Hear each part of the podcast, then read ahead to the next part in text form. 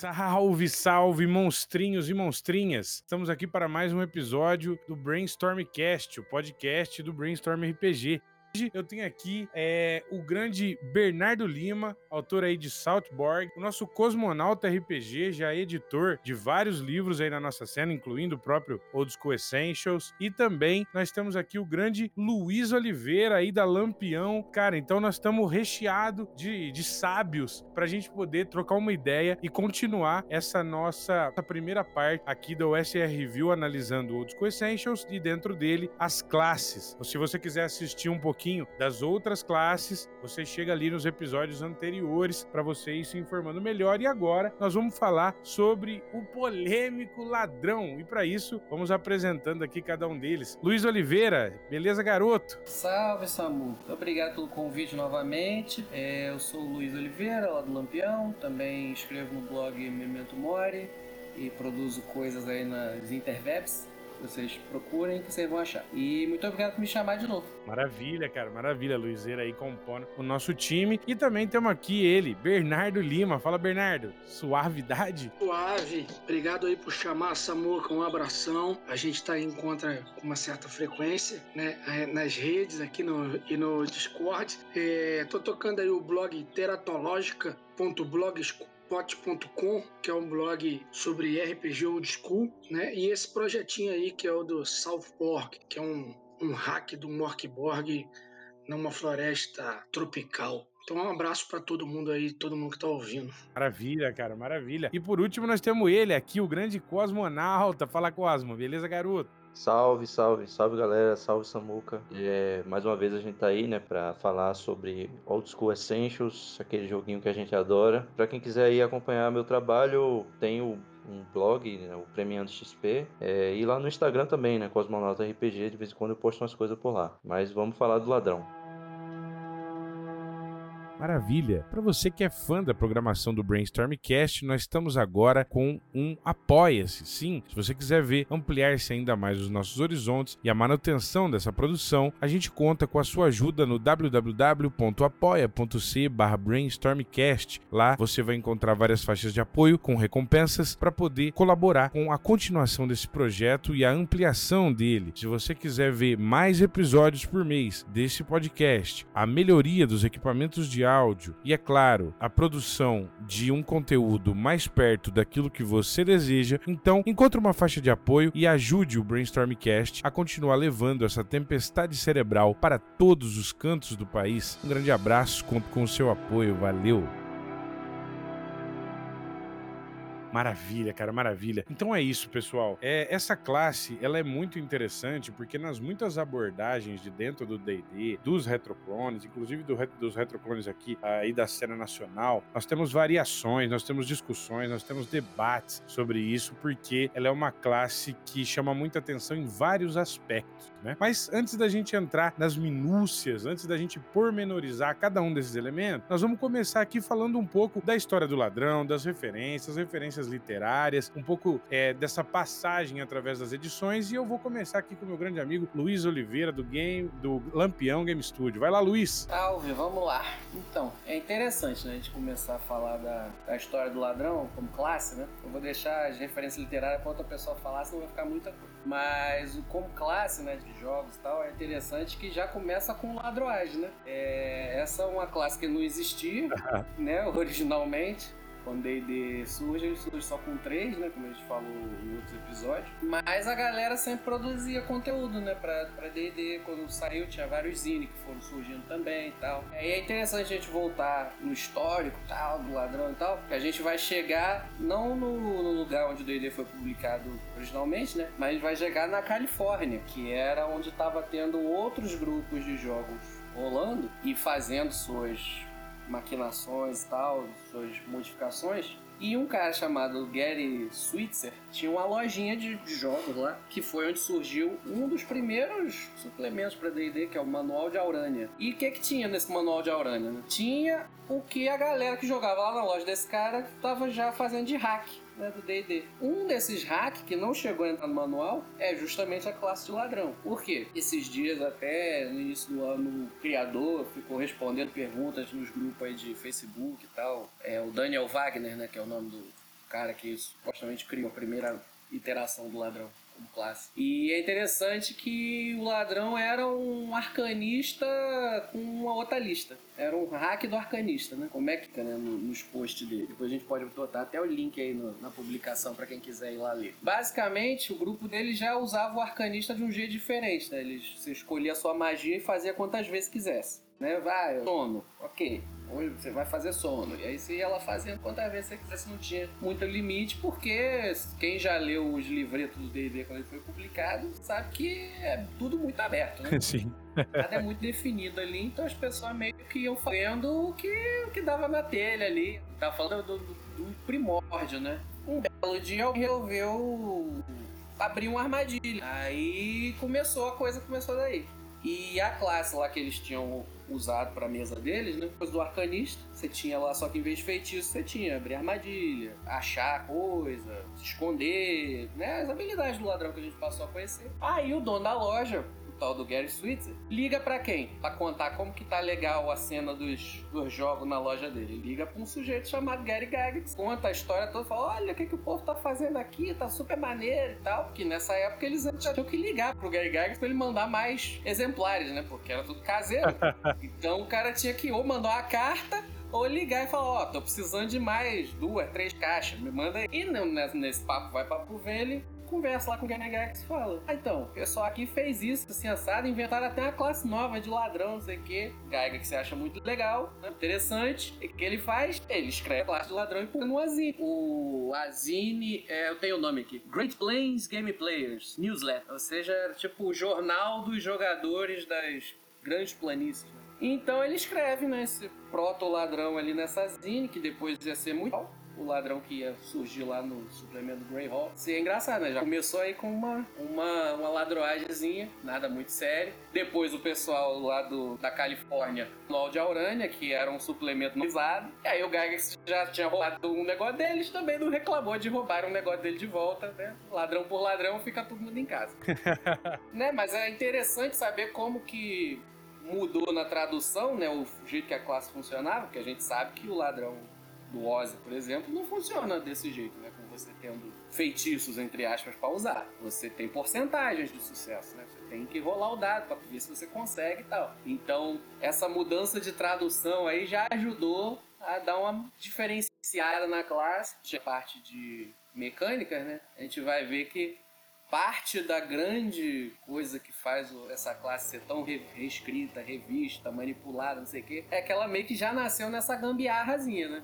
Já era uma gambiarrazinha que o Gygax ouviu no telefone, aí pensou fazer essa gambiarra funcionar, que eu não, não tenho uma classe aqui, né? Eu tenho que inventar, só tem a ideia. Aí é mais uma gambiarrazinha, terminou que ele foi publicado, né? Se encaixa com o resto das coisas que estão ali. Então, a gambiarra sempre vai ter alguém que vai querer vir, meter a mão e mexer de novo. Eu acho que esse, esse início da, da classe nessa, dessa forma improvisada vai justificar muita coisa dela ser tão refeita até hoje. Maravilha, maravilha. E eu acho que é, é um elemento muito interessante isso que você trouxe, que mostra como nos primórdios, como esses elementos ainda estavam muito abertos, é, esse pessoal da TSR, a comunidade deles, ainda criando a concepção nos primeiros momentos do jogo, eles tinham que lidar com coisas muito malucas coisas que estavam surgindo e, e, que até já, já foram citadas em vários lugares, como cartas, né, para as primeiras revistas, onde o, o, cara falava assim: pô, meus jogadores em alguns meses já estão no nível 150, o que, que eu faço, né? Então a, a coisa era, era mais, mais ou menos por aí, tentar encontrar um norte para poder ver como é que essa referência se dava. Sim, sim. E, cara, agora passando pro nosso Bernardo Lima. Vai lá, Bernardo, o que, que você tem a falar sobre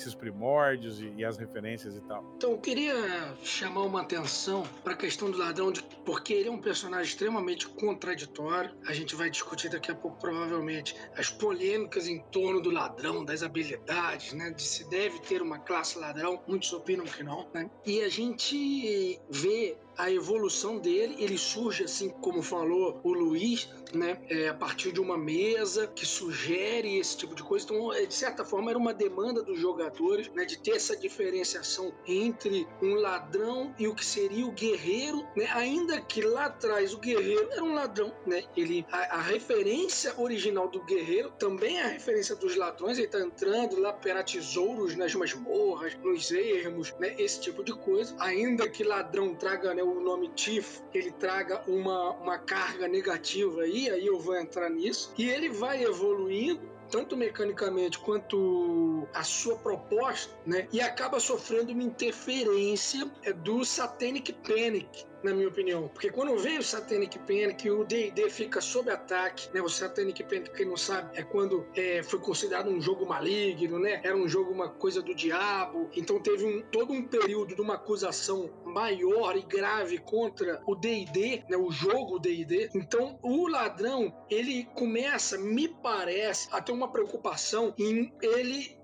se ajustar ao novo tipo de jogo que está surgindo. Então, como é que você encaixaria uma classe chamada ladrão, né, num jogo em que ele está saindo de ser aqueles saqueadores de tumba, saqueadores de dungeon, e passando a ser aquele jogo é, de heróis salvando o planeta, né, de heróis salvando a princesa, de heróis fazendo coisas de heróis. Né? Então você foi transformando o ladrão em outro tipo de função, até o ponto deles abandonarem lá na frente o nome ladrão né? Ele vai virar o ladino, porque ladrão é que rouba, né? Então você não necessariamente rouba, você não é um saqueador, né? Não necessariamente a proposta não passa por aí, né? Então ele vai sofrendo uma série de transformações até se transformar no ladino, que é um especialista, né? Que pega outra proposta, né? Ainda que similar, né? Ele cumpre aquele papel da, das armadilhas, de desarmar armadilhas, de, de ser o cara da dissimulação, etc. Mas ele se transforma ao longo do tempo para ele poder ser o, um bom herói herói, né, para ele poder ser só alguém ocupando uma função no grupo. Eu acho que aí é uma transformação que ele sofre durante o período do AD&D, primeira, depois segunda edição, vai transformando. E cada vez que ele mexe, mais ele deixa de ser aquele velho ladrão saqueador de tumbas que está ali para roubar, entende? Ele começa a se tornar esse outro tipo de personagem. Então, por exemplo, no AD&D, quando, quando ele separa o XP das classes, né, o único que vai manter o XP por ouro, se eu não me engano, acho que o Bardo mantém alguma coisa teria que voltar lá. Mas o que vai manter o XP por ouro mesmo é o ladrão. Então ele ainda é um ladrão. Né? Ainda que seja duvidosa essa opção mecânica aí que foi feita na D&D. Depois ele vai perder inclusive isso, né? E ser substituído por essas novidades aí que as edições mais modernas foram trazendo. Então essa transformação histórica do ladrão, né? Do que, que ele vai virando ali, daquele personagem, que na verdade ele tinha até a cara da essência do jogo, que ele não começa no jogo, mas depois quando ele vira ladrão, ele fala, por quê? É, é, nós somos saqueadores de tumbas, né? Saqueadores de dungeons, vamos ser ladrões. Então ele tinha muita cara do jogo num dado momento. E depois ele vai se transformando nesse outro tipo de personagem. É, originalmente o, o próprio nome já é meio bizarro, né? Porque ladrão todo mundo ali era, né? No início. todo, todo mundo tava indo ali pra roubar o exatamente, outro. Né? Exatamente, então, o ladrão era todo mundo ali, né? Não precisa ter um nome específico. e depois se transforma tanto que vira um problema se chamar de ladrão, vira uma classe específica, né? Sim, e, e tem um, alguns elementos que são interessantes, é que a gente pensa nessas várias facetas, né? O ladrão, o que, que é? Ele é um semi-mago? Ou ele é um tipo de guerreiro baseado como se fosse um assassino tático? Ou ele, na verdade, ele é um especialista que tem é, uma série de. Ele, ele não é nem. Um, ele não tem nem magia e nem habilidades, mas então entram aqueles elementos que talvez é por onde orbita a maior polêmica, que são as perícias, né? E o que de fato são as perícias e como é que isso acarreta, o que, que isso acarreta para dentro do jogo, né? São várias dessas discussões que vão permeando esse elemento e que passa pela, pela estrutura do jogo, pelo motor do jogo, né? Essa coisa da recuperação de XP e tudo mais. Mas nós ainda temos aqui o Cosmo para poder falar um pouquinho pra gente é, de qual é a concepção dele da história do ladrão, das referências, referências literárias. Talvez vamos entrar um pouco em Lankmer e coisas desse tipo. E vamos lá. Cosmonauta, manda bala. É, quando eu penso num ladrão, Eu só lembro daquela frase, eu tava até procurando aqui na internet, é aquela cena do Conan, que ele conhece o Sabotai, é Subotai, eu não sei se como é que chama. É. Em inglês é escrito Subotai aqui, né? Mas eu, eu lembro que chamava Sabotai, que ele vai se apresentar pro Conan, ele fala assim, eu sou Sabotai, é ladrão e arqueiro. Ele usa a expressão, né? Thief e Archer, né? É, eu, achei, eu acho essa cena sensacional, assim, que fala muito sobre a classe dentro do jogo, né? Eu acho que o ponto do ladrão é como o próprio Bernardo já colocou, né? Ou seja, de como que o ladrão, ele é, na verdade, é o que os personagens fazem, né? Ou seja, é, inicialmente você geralmente vão saquear tumbas e tal, como o XP é por ouro, é, você, é, os personagens, os aventureiros, eles vão enfrentar perigos, né? É, enfrentar os ermos para recuperar tesouros para elevar seu XP, né? É, seus personagens. Então, é, isso significa que, no fundo, se a gente olhar direitinho, todo mundo é um ladrão. Aí é que é o ponto onde, na verdade, ser um ladrão é mais uma questão do que você faz e não do que você é, como uma espécie de. Por exemplo, o guerreiro é um guerreiro, né? mas ele rouba também dentro desse espectro, né? Ah, o clérigo, ele é um, um, sacerdote ali da sua divindade, mas quando ele está agindo em grupo ali, é, a, a, invadindo tumbas, ele está também participando daquela roubalheira, né, digamos assim. É daí que você vê que o ladrão ele já tem um pouco de uma diferenciação, né, dentro da, da própria questão filosófica quando você pensa sobre as classes e depois isso vai se expressar mecanicamente, né. É, e aí, claro, quando a gente pega, por exemplo, a origem da palavra, né? O, o, Oxford ele fala que o thief, né, que é o, o ladrão, como é o nome original em inglês, é uma pessoa que rouba a propriedade de uma outra pessoa, especialmente através da furtividade e sem usar força ou violência. É, é, bem interessante isso, porque é, a escolha. Você tem várias palavras para ladrão, né, em inglês. É, tanto é que, por exemplo, o Hobbit, o Bilbo, ele não é um thief, ele é um burglar. Também é um ladrão, né, traduzido como ladrão no, no português. Mas é uma outra palavra que é utilizada, com outro significado. Então, a escolha da palavra thief ela já demonstra bem que tipo de, de atividades o personagem do ladrão no D&D ele ia fazer, né? ou seja, entrar ali na tramóia, né, sem ninguém ver, aí você vai ter as próprias habilidades, né, o esconder-se nas sombras, o desarmar armadilhas, o mover silenciosamente, justamente para ir criando esse tipo de dar esse tipo de ferramenta para o personagem para ele cumprir essa função que está no próprio nome dele. E as, se a gente pegar assim as referências, né, literárias mais explícitas, tirando claro o próprio Conan, quando nos contos do Conan ele usa de vários subterfúgios que a gente pode se referir ao ladrão, mas assim, de forma mais escancarada, assim, além do próprio Bilbo, né, no, no Hobbit, eu acho que o, a principal referência literária é o Grey Mouser, né, no, do Fritz Leiber, que é, que é justamente a, o motivo pelo qual é, o ladrão ele pode ter acesso a pergaminhos, né? Que é uma, uma questão que inicialmente parece muito estranho, mas é porque o, o Grey Mouse ele foi um aprendiz de feiticeiro em determinado momento, né? Ali na, na saga do, de Lankman, né? E aí ele aprendeu algumas, algumas magias e tal, alguma coisa nesse meio tempo aí. E aí por isso que o ladrão no D&D, ele, por essa fonte, ele também consegue ter acesso a, a esse tipo de leitura, claro, não tão bem quanto o usuário de magia, né? Então, tanto é que ele vai ter as porcentagens ali e as possibilidades de falha. Diz que também, eu não li ainda, mas diz que também o Jack Vance tem um ladrão famoso chamado Kugel the Clever, é, na série Dying Earth aí, que publicado aqui no Brasil. Então acho que, acho que é isso, né? E também é um bruxo.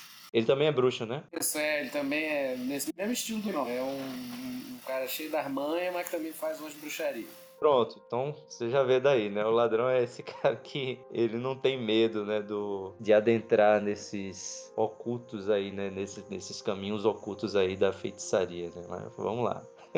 Ele tem um pouco de tudo, né? Ele tem um pouco do feiticeiro, ele tem um pouco do mágico, ele tem um pouco do mago, ele tem um pouco do, do chaveiro, né? Ele tem um pouco do assaltante, ele tem um pouco do mão leve. Ele realmente ele, ele abarca dentro dele esses muitos conceitos e esses conceitos no caldo né, do fogo das edições vão se transformando, vão se alterando, mas ele vamos dizer, é, nessas muitas fases, a gente pode fazer um recorte para poder a gente entender melhor a luz disso que nós estamos estudando, que é o DDBX aqui no nosso Old School Essentials Retroclone. Então, aqui a gente vai já passando para esse novo elemento que é esse elemento mecânico no OSI. E aí nós vamos se dividir né, nessa página de classe para a gente explicar um pouquinho para vocês como é que isso funciona e qual a nossa opinião sobre cada um desses elementos, as polêmicas e tudo mais. Antes da gente entrar de fato nisso, acho que é, é importante a gente pensar, é, eu pelo menos eu, eu construo assim para mim,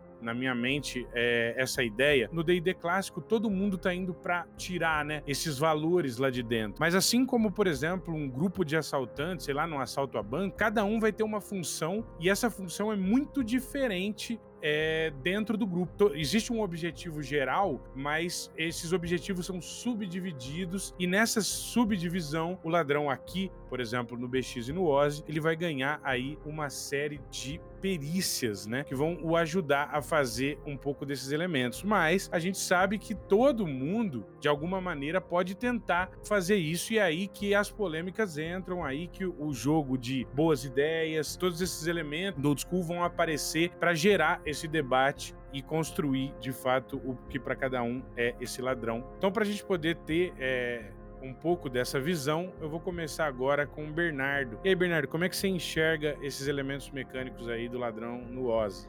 Então, primeiramente, uma questão descritiva, né? Exatamente, o ladrão ele vai ocupar esse espaço que você colocou no grupo, né? Na parte. Então, Quais são as características assim, iniciais para você montar um ladrão? Em primeiro lugar, ele não requer nada, então nenhum atributo é verdadeiramente né, exigido para que você faça um ladrão. Obviamente, alguns, algumas fichas fazem ladrões muito ruins. O requisito primário é a destreza, então, uma obviedade aí, né, eu acho que todas as edições ficam mais ou menos por aí, a destreza como atributo principal do ladrão. Uma coisa que provavelmente vai gerar estranheza é, nos jogadores de jogos mais modernos é que o hit dice, né, o, o dado de vida dele é o 1d4 né? Então ele é personagem, né, do ponto de vista dos pontos de vida, ele tá entre os personagens mais fracos do jogo, né, equiparado aí ao usuário de magia. Pode chegar até o 14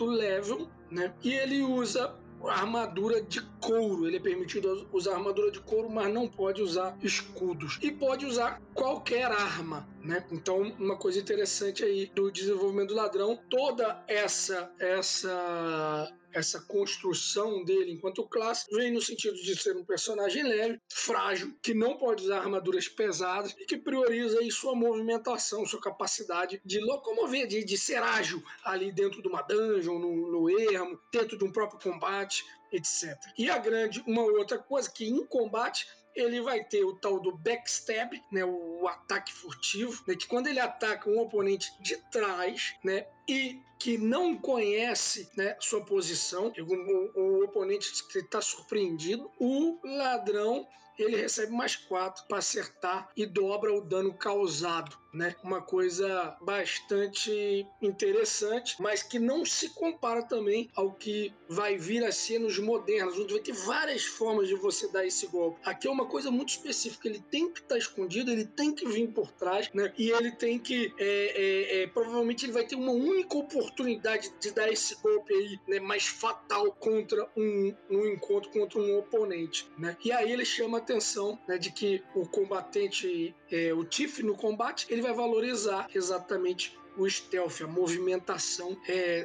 de subterfúgio. Então ele é um personagem que ele é feito para cumprir esse papel também no combate. Cara, maravilha. E você, Cosmo, o que, que, você acha aí dessa, dessa aplicação mecânica do Ozzy? Como é que você analisa? Cara, é, só uma digressão aqui. É interessante como se você acrescenta né, o, os bônus, né, que, como no Lamentations ou que alguns, alguns jogos e mestres têm gostado de fazer, que é você acrescentar o bônus no guerreiro, né? Ele, de certa maneira, o backstab do ladrão ele já fica mais enfraquecido, né?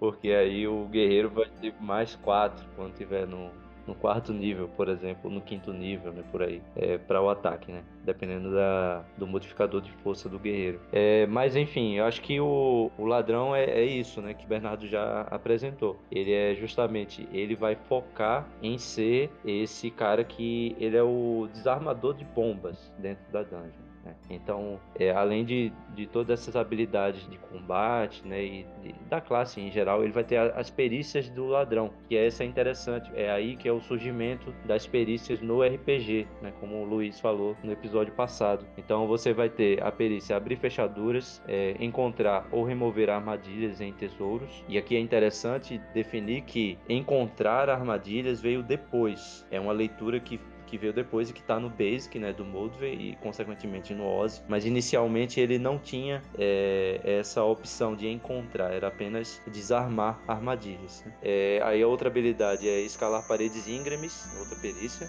esconder-se nas sombras, furto, é, que é o pickpocket, né, famoso, o mover-se silenciosamente e ouvir ruído. Aí o que é interessante aqui é que é aqui que entra a chance de sucesso em porcentagem. Dessas perícias, é, são uma, duas, três, quatro, cinco, seis, sete perícias. Só ouvir ruídos, que é na verdade ouvir através das portas, né? É, já existia para as outras classes e aí ela é de chance em seis. As demais são todas em porcentagem. É, e aí o, uma tem o dado de vida, né? Que é D4, então ele é bastante frágil, né? E o, o próprio Luiz falou, né? De como que ele veio como um hack do usuário de magia. Aí me lembrou disso, né? Porque o usuário de magia é D4 também. Então talvez seja daí que vem o dado de vida do ladrão. E aí o que é que vai ter? Além disso, tem a capacidade de uso de pergaminhos, né?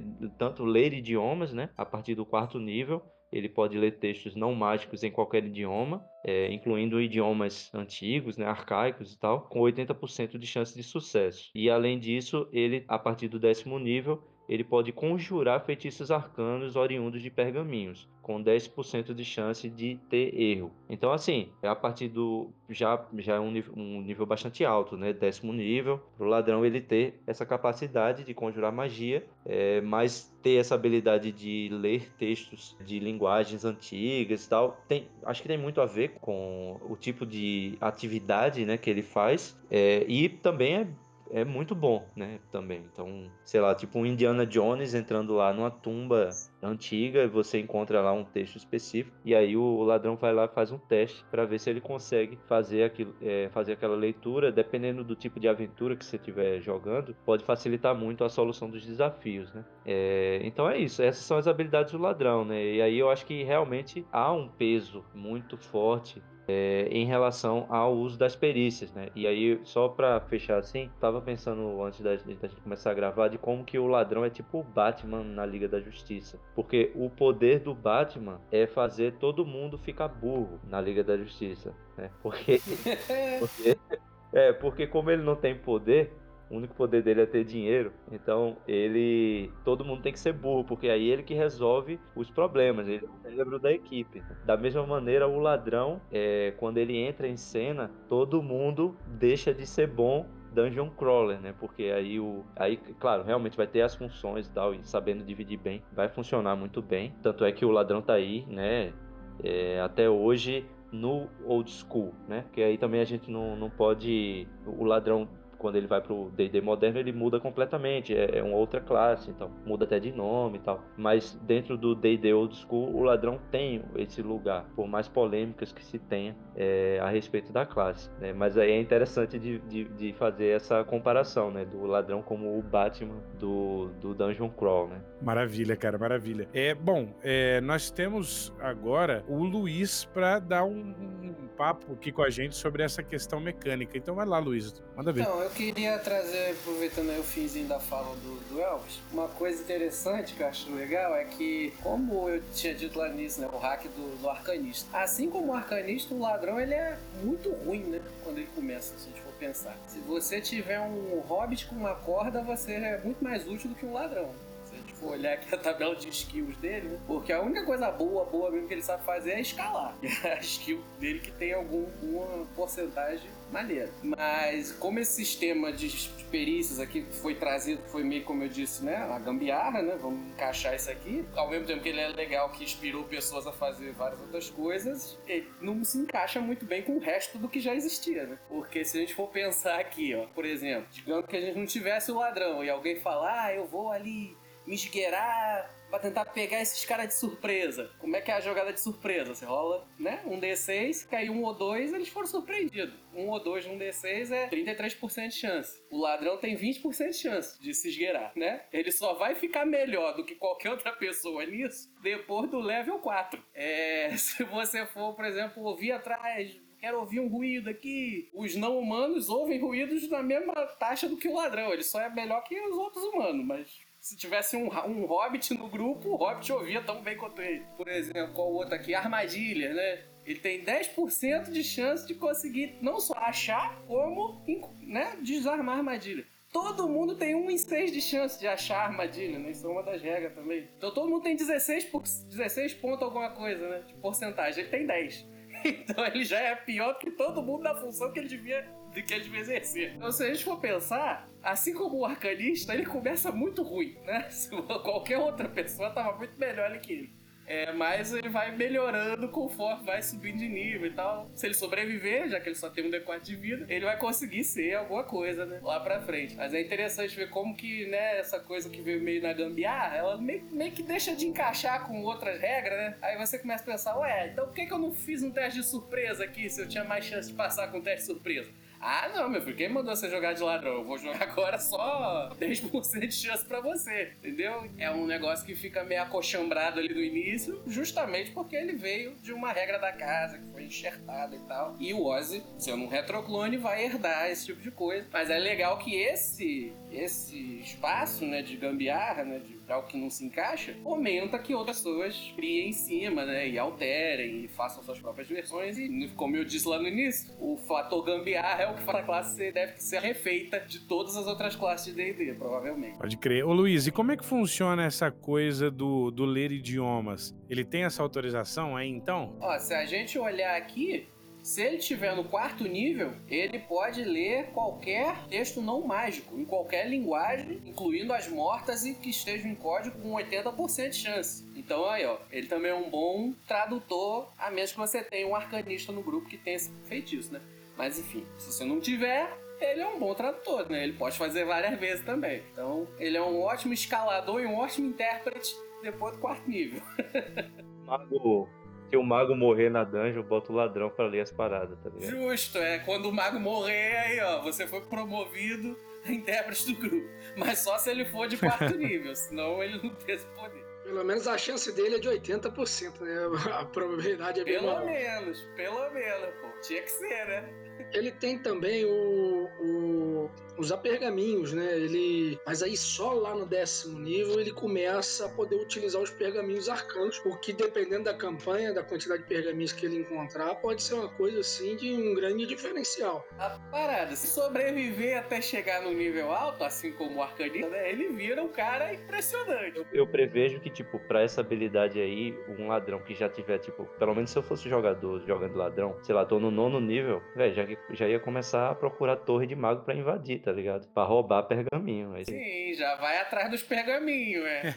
tá aí um recurso bom aí pra quem tá jogando na Raifel, né? Tem torre a dar com pau. Então, pessoal, tem duas ponderações antes de a gente entrar num debate mais amplo e de chegar de fato aí na polêmica. Uma coisa importante é que nesse ajuste de valores dos atributos, né? O Ozzy até traz ali na etapa 3 da criação de personagem os ladrões não podem diminuir a força. Então, é, é, essa coisa de distribuir, de redistribuir, que você poderia tirar de força, inteligência, sabedoria, pontos para colocar um no seu principal, no caso do ladrão, você tem essa outra restrição. Ele não pode aí né, diminuir a força. E tem, um, e tem um, dois elementos aí, já chegando agora na questão já do debate, e o cosmonauta até trouxe pra gente, né? Essa questão da progressão de nível dele, que é bem mais rápida do que das outras classes que é um ponto muito importante, ainda nesse, nesse quesito, já abrindo para o nosso debate, o que eu vejo de experiência, assim, prática no jogo, é que o ladrão passa a ser mais ladrão, exatamente como o Luiz veio trazendo, à medida que ele vai evoluindo de nível. Então, é, apesar de você estar tá lá no primeiro nível lendo todas essas possibilidades, no início, o ladrão, ele tá restrito a muito mais essa, a essa questão da locomoção, por conta de todas as restrições e até do arquétipo que ele faz parte. Mas à medida que ele vai evoluindo, aí sim ele começa a ter um progresso e nesse progresso ele vai ficando cada vez melhor em fazê-lo. Mas o problema disso tudo é o seguinte: no Day Old School existe muito essa, essa discussão, né? Ao invés de você ir lá e simplesmente aplicar um botão, e a perícia é um ótimo exemplo de como botonar essa estrutura, no Old School você tem muito essa coisa de como você vai fazer, de ideias interessantes que você possa ter, e aí você começa a trazer um certo problema, né? Porque se existe essa, quer dizer, essa derivação direta a essa, a essa ativação mecânica, como é que você vai ponderar, principalmente com as outras classes, essas ideias, já que é o ladrão que, em tese, supostamente faria isso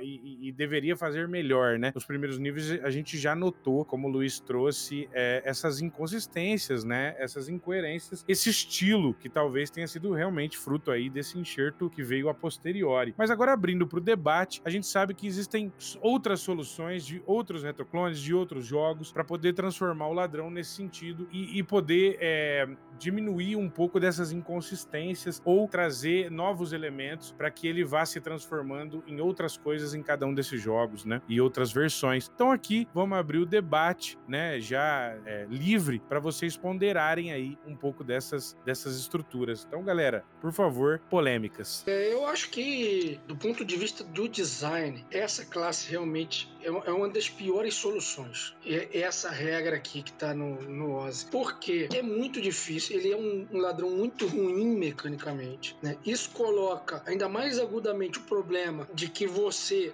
se você for fazer um jogo onde ele vai ali é, na diegese do jogo, na ficção, para tentar achar armadilha, ele é uma decisão muito melhor do que rolar o dado né? Só que aí se ele fizer isso, ele é um personagem como qualquer outro, certo? Eu fico olhando assim e pensando, imagina, o cara tem 10% de achar e de, de desarmar a armadilha. Aí vamos lá, ele dá uma sorte e acha a armadilha. O cara é corajoso de jogar o dado de novo, tentar desarmar, para tirar menos de 10% no D100, entende? Não, não vejo isso fazendo sentido na mesa. Soluções como a do Lamentations e a própria regra. Lembrando que se alguém pisasse na armadilha, tinha mais chance de não tomar porrada da armadilha do que ele tentando desarmar. Se alguém pisasse na armadilha aleatoriamente, tinha três chances em seis de sair vivo.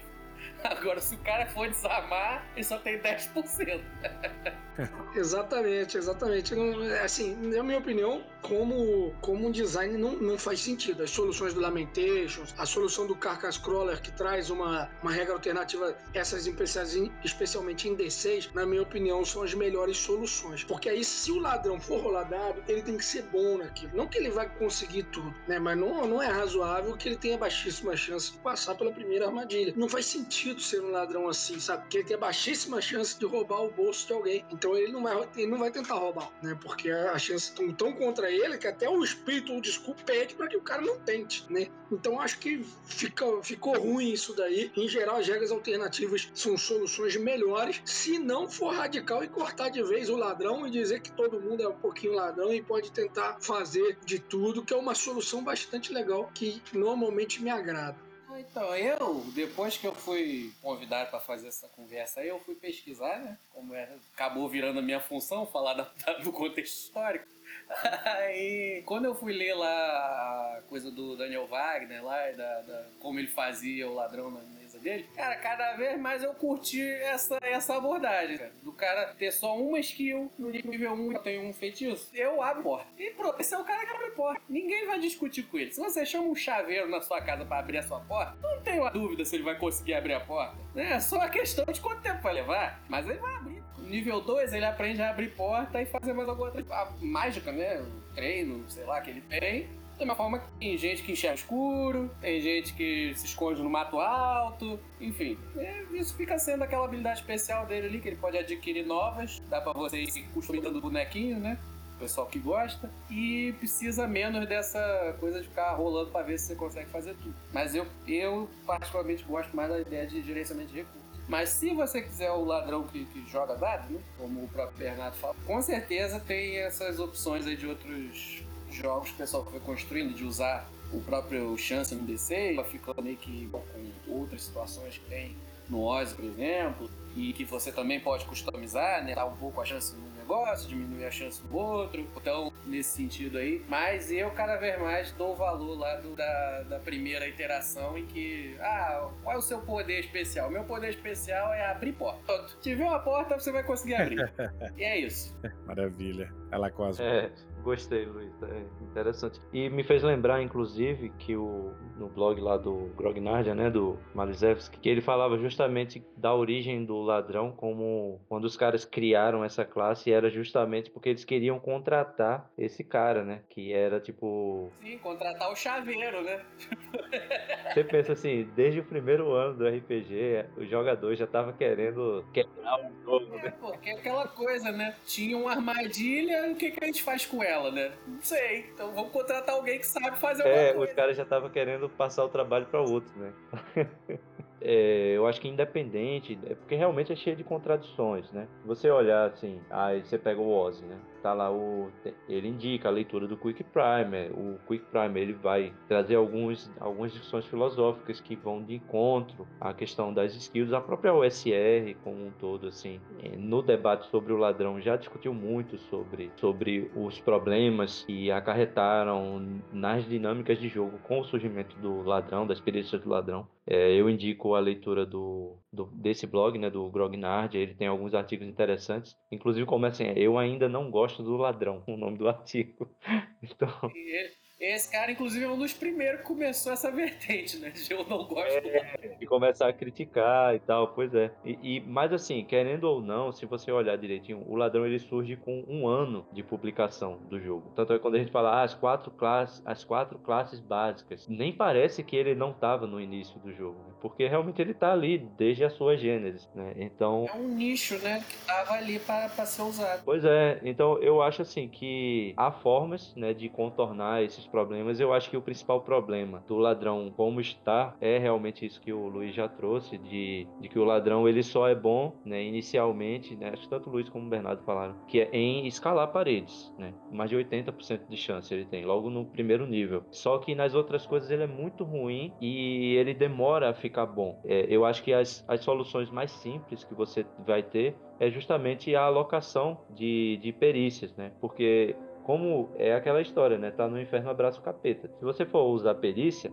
então deixa o jogador escolher as perícias que ele quer usar. Então acho que as soluções, né, como já foi citado da, da Zine, você vê, o próprio autor do Ozzy, né, o Gavin Norman, foi lá e escreve um artigo na Zine oficial do jogo, falando assim: "Ah, não, o ladrão é uma classe e tal, tem gente muito virou meio que uma moda consertar o ladrão". Então eu vou É a gambiarra que virou moda. É, vou colocar a minha versão aqui do que é que eu acho que tem que ser feito. Eu acho que ele bebeu muito ali no Lamentations também, que é justamente essa coisa de que você a cada tantos níveis níveis você recebe lá uma quantidade de pontos para você alocar em qual XP que você quer. E aí você vai criar o seu ladrão. E aí que eu acho muito interessante isso, porque o jogador vai escolher se ele quer um ladrão que seja mais voltado para o assassinato, se ele quer um ladrão que seja mais voltado para ser um acrobata, se ele quer um, ladrão que seja realmente um desarmador de bombas. E é claro, é, essas escolhas vão ser influenciadas pelo tipo de campanha que você está jogando. Então, se o mestre coloca mais dungeon com, com armadilha armadilhas e tal, provavelmente o jogador vai escolher mais esse tipo de coisa. Se é uma,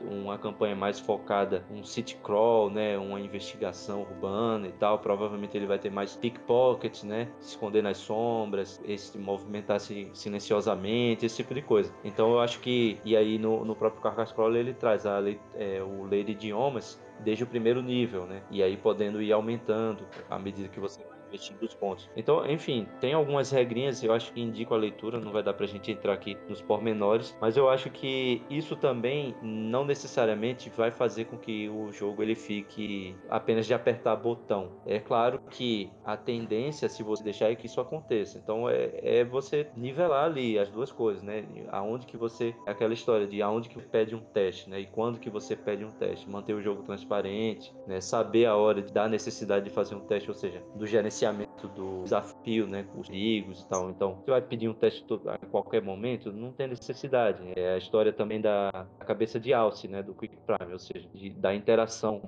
Como ela está colocada, ela influencia, mas ela não determina tudo, né? Então, acho que é por aí, é você encontrar o ladrão, cada um, cada um ter o seu ladrão para chamar de seu, né?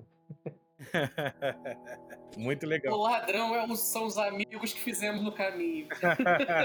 só, só, um ponto eu, eu comentar um ladrão do Caves and Hexes. É muito interessante também. Que aí eles, o que é que eles fizeram lá? Eles colocaram tudo numa perícia só, que é a ladinagem. Então, todas as perícias do ladrão estão resumidas ali naquela perícia. É mais ou menos o, o mesmo caminho que eu comentei agora, só que é mais simplificado. E aí você não precisa escolher uma perícia. Na verdade, é aquela, aquilo ali você vai usando como um pool de pontos que você pode gastar para resolver um problema que aparecer na sua frente, né? para te ajudar né, na, na, rolagem quando necessário. É uma solução bem interessante também, vale a pena. Eu não sei como que ela fica à medida que você vai subindo de níveis, teria que ver, porque eu acho que o problema da progressão de nível é, é o gargalo quando você vai discutir a questão de game design e essas alterações que você faz na, na estrutura do jogo. Aí é, é importante levar isso em consideração. É, cara, isso aí é um negócio muito importante. Ou aproveitando, né, que o Elvis falou aí um pouco sobre o Caves, existe um debate é, longo e muito interessante, pormenorizado, que é referência pra gente aqui na cena nacional, que rolou lá no Café com Dungeon, lá com o Rafael Balbi e a galera. Então, se você quiser dar uma olhada, o podcast ainda tá disponível aí nos agregadores. Você pode dar uma estudada, analisar um pouco mais sobre esse debate. À luz, né, fizeram isso à luz das análises do Kick Primer, de outras influências como o próprio Lamentations e tal, e construíram ali a sua própria ideia de ladinagem, que é como eles chamam esse processo. Uma coisa que eu acho importante dizer, o ladrão ele acaba servindo de certa maneira para além das outras modificações como uma bifurcação muito interessante até em, em se tratando de encontrar o estilo, né? Porque se por um lado você tem essa análise mais ligada, né? Se por um lado você tem essa análise mais ligada a essa solução contornando a ideia de perícias, um pouco da nossa análise aqui também passa pelo contrário, né? Que é basicamente o seguinte: muitas, muita gente vai encontrar a perícia como um elemento interessante, quer dizer, mesmo se distanciando dessa, dessa nossa discussão do estilo, e vai querer também aplicar as perícias às outras classes, mais ou menos para poder normalizar os problemas que o Luiz trouxe. Então, fazer com que todas as outras classes é, utilizem as perícias, mas tenham menos chance do que o ladrão. E aí esse caminho acaba, acaba desembocando naturalmente em muitos da, muitas das abordagens modernas, utilização das perícias para as outras classes, né? Então, a, acaba que o ladrão ele serve como um aspecto importante nessa diferenciação de análise de estilo tanto para um lado quanto para o outro. Então, ela é uma classe importante até para gerar, para fomentar debate e soluções criativas de possibilidades, até mesmo para quem resolve não utilizá-lo, né? Bom, a gente vai ficando por aqui. É, essa foi a análise do ladrão aí no Disco Essentials, com seus debates, com suas polêmicas, suas contradições, soluções possíveis. Vamos finalizando por aqui, abrindo, claro, para o nosso diaba-diaba final. Eu queria só fazer um comentário ladrão antes, é que eu tava lembrando daquela discussão que você lembrou do, dos jogos modernos. Aí eu fiquei pensando assim, o ladrão hoje, né, do, que não é ladrão mais, é ladino, né? A partir da terceira edição, se eu não me ele muda para Ladino. E é interessante porque eu, eu trouxe aquela discussão no início do podcast sobre o, o termo TIF, né? O que é que significa, né? Que é aquela coisa do, do cara que rouba os bens de outra pessoa sem o uso da violência, né? Então, isso expressa na quantidade de pontos de vida dele uhum. e do fato de principalmente aquele cara que entra ali, rouba e vai embora, né? E é interessante porque o, o ladino, né, atual, é o rogue, né? Que em inglês, que a tradução o significado também no Oxford seria é, uma pessoa desonesta e sem princípios. Então você vê que essa ele está muito mais relacionado. Discussão moral, né? Exatamente, a moral da pessoa, né? Então, e, e, ela tem a origem mais ou menos no mesmo período, né? Que é ali meados do século XVI, a palavra. Então, só esse ponto aí pra gente pensar aí de como que o ladrão mudou, é, não só mecanicamente, mas filosoficamente ao longo dos anos. Com certeza, com certeza. Ele é o totem da bifurcação é do estilo. existe honra entre ladrões. com certeza. É roubo ou é, é roubo ou é furto? É latrocínio? Como é que é esse negócio, né? Vamos ver em cada mesa se vai funcionar de uma maneira. Bom, abrindo o diaba diabo pra galera, mandar aí Luiz Faça suas menções finais e vende seu peixe. Valeu, novamente muito obrigado, Samuca. Sempre um prazer estar aqui presente. É, quem quiser acompanhar o que eu produzo, né, pode acompanhar lá no blog do Lampião Game Studio, lampiãogamestudio.wordpress.com.br. Tem lá as minhas produções mais recentes. A mais recente de todas é o jogo rápido do meu próximo RPG que vai ser lançado, que é o Noir, um jogo sobre investigação criminal numa cidade estilo anos 50, né, filme Noir. Quem quiser ver mais o que eu comento assim mais de forma casual, né, mais descontraída, pode me seguir também no meu blog, que está no Medium, né, medium.com é, barra arroba memento mori, tem lá minhas reflexões e tal, de uma forma mais descontraída e menos oficial, digamos assim. E pode me procurar também no Instagram, é L Paulo Oliveira, que lá você consegue falar comigo ou contato para outros projetos. E é isso. Muito obrigado por estar realmente. Maravilha, Luizeira. Tamo junto. Seja bem-vindo de volta. E vamos aqui para as menções finais de Abadiaba do Bernardo Lima. Vai lá, então, Bernardo. O meu jabá aqui é o blog Teratológica, O teratológica.blogspot.com.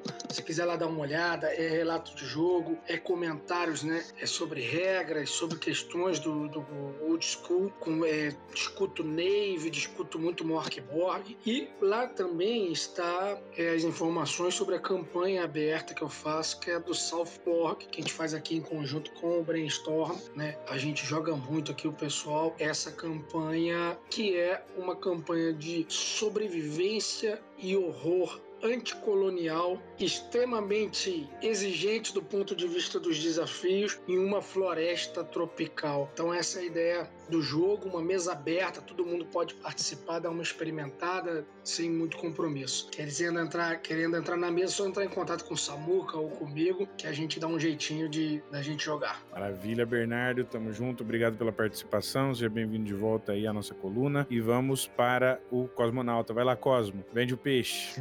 Queria agradecer aí Luiz, Bernardo pelo papo, agradecer a Samuca e a todo mundo aí que ouviu aí o nosso episódio na coluna tá ficando muito legal. Vamos, vamos seguir aí, tá? tá tô, tô curtindo. E para quem quiser acompanhar aí, o Instagram é o Cosmonauta RPG e o blog é o Premiando XP blogspot.com. É isso aí, tamo junto. Maravilha, Elvis, brigadaço pela participação aí na coluna, seja bem-vindo de volta. É, você que gostou desse episódio, peço que você ouça os episódios anteriores, com, é, considere apoiar o Brainstormcast lá no Apoia-se e o meu Diaba Diaba é bem simples. Fora tudo que você encontra aqui nas nossas redes sociais, é, agora finalmente, aí depois de uma longa e tenebrosa batalha no deserto, o Ark saiu bonitaço, é, físico e digital pela Buró Brasil do jogo Old Dragon 2 você pode encontrar ele na loja da Buró e ter essa delícia que é o Arc é, físico ou,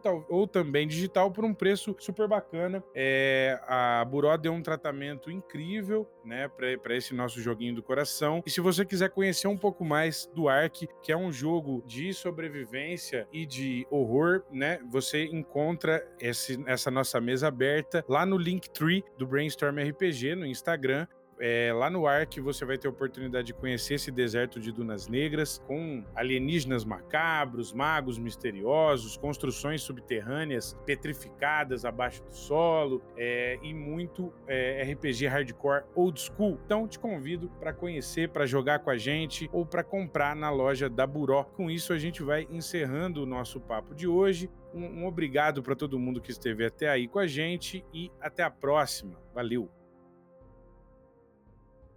Que maravilha! Se você chegou aqui até o final, é porque você deve ser fã da nossa produção aqui no Brainstormcast. Você pode agora apoiá-lo em www.apoia.c brainstormcast. Você encontra na nossa campanha do Apoia-se uma maneira de ampliar e construir conosco a manutenção desses episódios, fazendo um apoio do tamanho do seu bolso. Sim, nós temos várias faixas de apoio e recompensas, começando pela chuva forte de 10 reais ou mais. Você tem o seu nome creditado no descritivo do episódio e nos ajuda a continuar produzindo episódios. Na faixa temporal de 25 ou mais, além das outras recompensas, você tem acesso a uma sala exclusiva do Discord Discord, com direito à votação de temas para o podcast e, é claro, a nossa mais profunda gratidão. Com o apoio de 50 reais ou mais, você, além de todas as outras recompensas, ainda garante uma zine semestral digital com conteúdo exclusivo do podcast feito por mim e, ao fim, o nosso apoio top, a nossa tempestade cerebral de 100 reais ou mais. Com ela, você consegue, além das outras recompensas, também participar de alguma entrevista previamente selecionada por você, apoiador, fazendo com que você possa participar de algum bate-papo com algum